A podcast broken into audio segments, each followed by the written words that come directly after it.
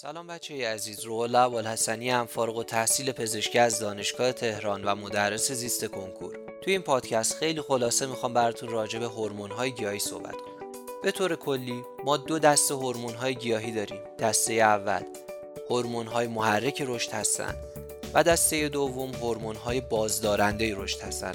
از اسمشون هم کاملا معلومه که نقششون چیه. اکسین، سیتوکینین و ژیبرلین هورمون محرک رشد هستند و اتیلن، آبسیزیک اسید و سالسیلیک اسید هورمون بازدارنده رشد هستند.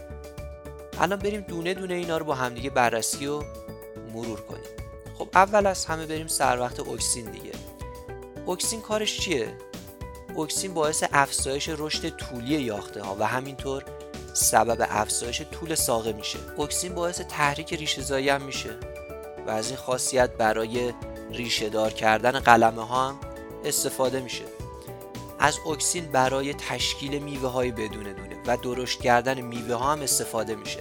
پس با هم دیگه مرور کنیم. افزایش رشد طولی یاخته افزایش طول ساقه تحریک ریشه زایی مورد استفاده در قلمه ها و تشکیل میوه های درشت و بدون دونه.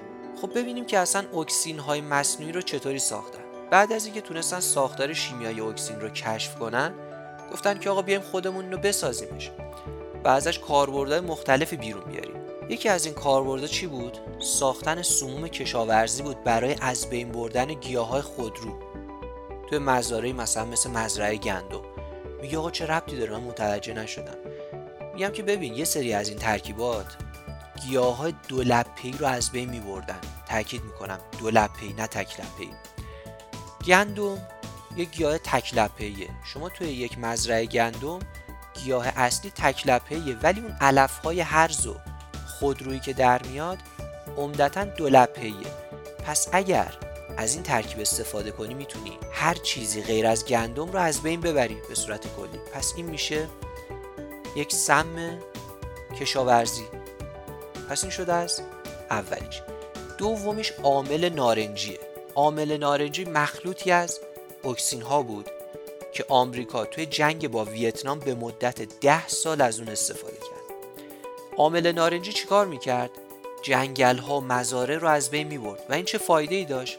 آمریکا این رو روی جنگل ها میپاشید برای اینکه جنگل ها از بین برن تا اینکه سربازهای ویتنامی نتونن اونجا استتار کنن و مخفی بشن. ولی خب این کاری که کرد یه کاری بود که عواقبی هم به همراه داشت. خب یکیش اینه که جنگل از بین میرن. خب این یک جنایت یک کاریه که علیه محیط زیسته. و مشکل دومش چیه؟ مشکل دومش اینه که زمین های کشاورزی رو هم از بین برد. کلی طول کشید که دوباره اینا احیا بشن. و بعد از این مدتی هم تازه متوجه شدن که آقا این عامل نارنجی سرطانزاه و متاسفانه باعث سرطان و تولد نوزادهایی با نقص مادرزادی توی ویتنام شد. و خود اینم دوباره یک جنایت علیه بشریته. پس عامل نارنجی جنگ آمریکا با ویتنام جنگل زدایی از بین بردن زمین های کشاورزی و سرطانزایی و تولد نوزادانی با نقص های مادرزادی. خب بریم سر وقت هورمون بعدی که سیتوکینینه. بهش هورمون جوانی هم میگن. سیتوکینین چیکار می‌کنه؟ تقسیم یاخته ای رو تحریک می‌کنه. و با ایجاد یاخته‌های جدید پیر شدن اندامهای هوایی گیاه رو به تأخیر میندازه. به سیتوکینین هورمون ساقه‌زایی هم میگن چون که توی کشت بافت باعث ایجاد ساقه از یاخته های تمایز نیافته میشه. برعکس اکسین که ریشه زایی می‌کرد حواستون باشه. و از اسپری همون افشانه سیتوکینین برای تازه نگه داشتن گلها و برگها استفاده میشه. گفتیم دیگه هورمون جوونی و باعث طراوت میشه. خب حالا که با اوکسین و سیتوکینین تا حد زیادی آشنا شدیم بریم سر وقت چیرگی رأسی ببینیم که این داستانش چیه. اوکسین باعث چیرگی رسی میشه. یعنی چی چیرگی رسی؟ چیرگی میشه قلبه دیگه. رسی هم که یعنی نوکش دیگه. یعنی اوکسین باعث میشه که رأس گیاه چیره بشه اون جوونه هاش و رشد کنن برن بالا ولی جوانه های جانبی رو سرکوب می‌کنه. یعنی نمی‌ذاره گیاه خیلی شاخ و برگ زیادی بگیره. دوست داره که گیاه مستقیم بره بالا. خیلی دوست نداره یه گیاه چاق و کوتاه رو درست کنه. دوست داره گیاه بلند و نازک رو ایجاد کنه. به این میگیم چیرگی رأسی یعنی اکسین یه کاری می‌کنه که گیاه مستقیم بره بالا. حالا شما اگر بیای این جوانه های رأسی رو قطع کنی چه اتفاقی میفته منبع تولید اکسین قطع میشه. و توی جوانه های جانبی مقدار اکسین کاهش پیدا می‌کنه و مقدار سیتوکینین افزایش پیدا می‌کنه. این باعث میشه که جوانه های جانبی شروع کنن رشد زیاد کردن. و این باعث میشه که گیاه شاخ و برگ زیادی به خودش بگیره. برای همین هم هستش. گیاه رو میان حرس می‌کنن. میان این نوکاشو می‌زنن. که گیاه همجوری مستقیم نره بالا. گیاه چتری بشه اصطلاحا. پس بچه ها میایم جوانهای رأسی رو قطع می‌کنیم. اکسین توی جوانهای جانبی کاهش پیدا می‌کنه. سیتوکینین افزایش پیدا می‌کنه. این نسبت خیلی مهمه. و این باعث میشه که جوانهای جانبی رشد کنن. خب اگر بعد از قطع جوانهای رأسی تو محل برش بیایم اکسین قرار بدیم می‌بینیم که جوانهای جانبی دیگه رشد نمی‌کنن. پس نتیجه می‌گیریم که اکسین از جوانه رأسی به جوانه های جانبی میره و مانع رشد اونا میشه. هم نکته مهمیه که باید بهش توجه کنید. خب بریم سر وقت ژیبرلین. ببینیم که آقا اصلا ژیبرلین داستانش چیه. خب اول از همه ژیبرلین چطوری کشف شد؟ دانشمنده ژاپنی داشتن روی یک بیماری قارچی روی دانه رست های برنج تحقیق می‌کردن و متوجه یک ماده ای شدن که این ماده می‌تونه یه کاری کنه که دانه رست برنج به سرعت رشد کنه و یه دانه رست باریک و درازی به وجود بیاد که بافتاش استحکام کافی ندارن و باعث میشه که خم بشن و روی زمین بیفتن و از بین برن. و همین موضوع باعث کاهش محصول برنج و ضرر و زیان فراوانی می‌شده. خب اومدن این ماده رو استخراج کردن و متوجه شدن که این قارچ که اسمش جیبرلا هست یک ماده ای داره که این کار رو انجام میده. اسم اون ماده رو گذاشتن جیبرلین. پس قارچ جیبرلا باعث این بیماری بوده. اون ماده که ازش استخراج و کشف کردن اسمش رو گذاشتن ژیبرلین و فهمیدن که آقا این باعث میشه که گیاه سریعتر رشد کنه باش. خب نقشه ژیبرلین چیه؟ ژیبرلین بچه باعث افزایش طول ساقه رشد میوه و رویش دانه از طریق تحریک رشد طولی یاخته گیاهی و تقسیم یاخته میشه. پس هم تقسیم یاخته ای رو تحریک می‌کنه و هم تحریک رشد طولی رو. خیلی مهمه هر دوتاش هست. میوه ها رو درشت می‌کنه. تولید میوه های بدون دونه مثل انگور. ببینید بچه چقدر شبیه اکسینه می‌بینید چقدر اشتراک های زیادی باش داره. و توی تجزیه ذخایر رویان قلات هم نقش داره. خب ببینیم که ژیبرلین چه نقشی توی رویش بذر غلات داره. رویان غلات هنگام رویش دونه مقدار فراوونی ژیبرلین می‌سازه. این هورمون میره اثر می‌کنه. روی خارجی ترین لایه دروندانه که لایه گلوتن داره و سبب تولید و رها شدن آنزیم های گوارشی توی دونه میشه. پس بچه دوباره تکرار می‌کنم. اثر می‌کنه روی خارجی ترین لایه دروندانه که لایه گلوتن داره و سبب تولید و رها شدن آنزیم های گوارشی توی دانه میشه. این آنزیم های گوارشی دیواره یاخته ها و ذخایر درون دانه رو تجزیه می‌کنن.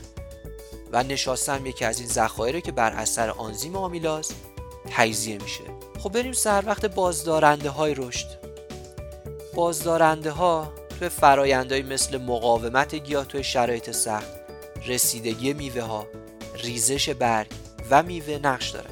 خب اول بریم سر وقت آبسیزیک اسید. آبسیزیک اسید توی شرایط نامساعد محیطی مثل خشکی تولیدش افزایش پیدا می‌کنه. نقشاش چیه؟ باعث بسته شدن روزنه ها و در نتیجه حفظ آب گیاه میشه. خیلی مهمه بچه ها آبسیزیک اسید روزنه رو میبنده.